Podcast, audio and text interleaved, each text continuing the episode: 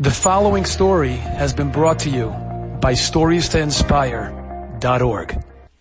I just read two amazing stories. Maran Rav Chaim Kanievsky Zatzal, Rav Shmai Yosef Chaim Ben Ben Rav Yaakov Yisrael, who was a personal personal model for me and my family and for all of Klal Yisrael. So I want to share with you two stories. Yesh Peh, how you have a, literally a mouth and what you could do with people. Everyone went to Rav Chaim Kanievsky and they, they're crazy stories. I want to share with you two stories that with his mouth, he gave tikkun. What do I mean by that? Story number one. There is a family in London, England, who was very magnanimous, a very wealthy family. On Purim, they gave to the tune of millions of dollars of tzedakah every single year. This person was a tremendous tzedakah. He came to him, he wrote out checks.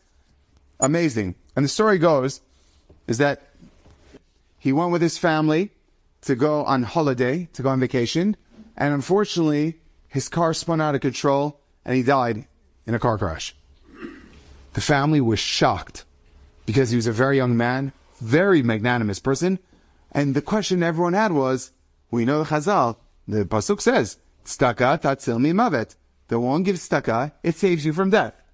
So that was basically the question everyone had, which is like, Hashem, come on, really? Like other people, okay, maybe, but talking about somebody who's literally giving away millions of dollars every year. Won the world, right? Like, how could that be? So somebody came to Reb Chaim Kanievsky and said, what should we tell the Almana? Because she is asking this question. And she's trying to find meaning and solace. What could we say to her? Reb Chaim is a mill learning. He looked up, his beautiful green eyes, looks up and says, Tagidla, tell her, 20 years ago to the date, Hashem was going to take him, but he didn't because tzedakah tatzil mimavet. Went back into the, the sefer.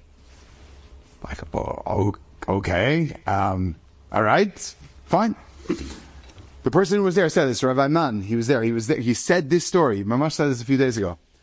And what happened was, they went to the almana. They went to the widow. She said, "No, what Rabbi Chaim Kanievsky said." Said those words twenty years ago. She turned white. She says, Oh my gosh, give me a calendar. They got her a calendar. Exactly to the day, the Hebrew date. 20 years ago, their family was on uh, some type of thing. The car spun out of control. He rammed into a tree and he walked out unscathed. That exact Hebrew date, 20 years ago. Now, how in the world did he know that? The Chavruta asked him that. He was a cheeky guy, as they say in English, right? He was a wise guy guy. He said, how in the world did you know that? Is that Nevuah? So Chaim looked up and said, Efsher. Anyway, so says Gemara, Efsher means maybe, right? And he just kept on going. How does one do that? The answer is, Reb Chaim knew that with his mouth he'll be able to give the family sauce. Meaning you had that extension. I don't know why Hashem took him now, but Hashem did save him before. Hashem's looking out for you. That gave the family nechama. Second story. I'm sorry, I keep talking about car accidents. Because Everyone's like, Rabbi, is that the theme for tonight? Car accidents, 101, right? Yeah, that's what we're talking about. Yeah, yeah. So uh, the car accident, the ne- next car accident, there was somebody who was driving his car in Bnei Brak, and unfortunately, the car out of out of nowhere, literally, there were stories that Toyota Camrys they just started accelerating when they weren't. People were going through windows. You can look that up. You know, believe me, a lot of people uh, have these stories like, Rabbi, how do you know all these random facts? But anyways, so this uh, Toyota Camry, it literally just started taking off and the guy couldn't control. It. He tried slamming on the brakes, nothing. He tried putting on emergency brake. The guy was like the car was spinning, a bit, and he jumped the curb and ran over somebody, totally flattened the person.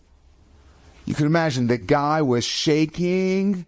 He literally killed somebody. He can't believe it. Like, oh my gosh, what in the world did I do? Hatzalah was there. There were ambulance. They're bringing the person out. It was horrible. This person was traumatized. He came to Chaim Kanievsky literally shaking. He says, what, who, why, uh, help me. I, I, can't get that thought out of my head. Reb Chaim looked up from his Gemara and said, Amalek, and kept on going. So they thought he didn't hear the question, so he repeated again. Says, uh, Amati, I already said, Amalek, whatever. Like, what's he talking about? They did a background check and they found out this person that he ran over, he was somebody that happened to come from the Netherlands, or so they thought. Actually, he was not really from the Netherlands.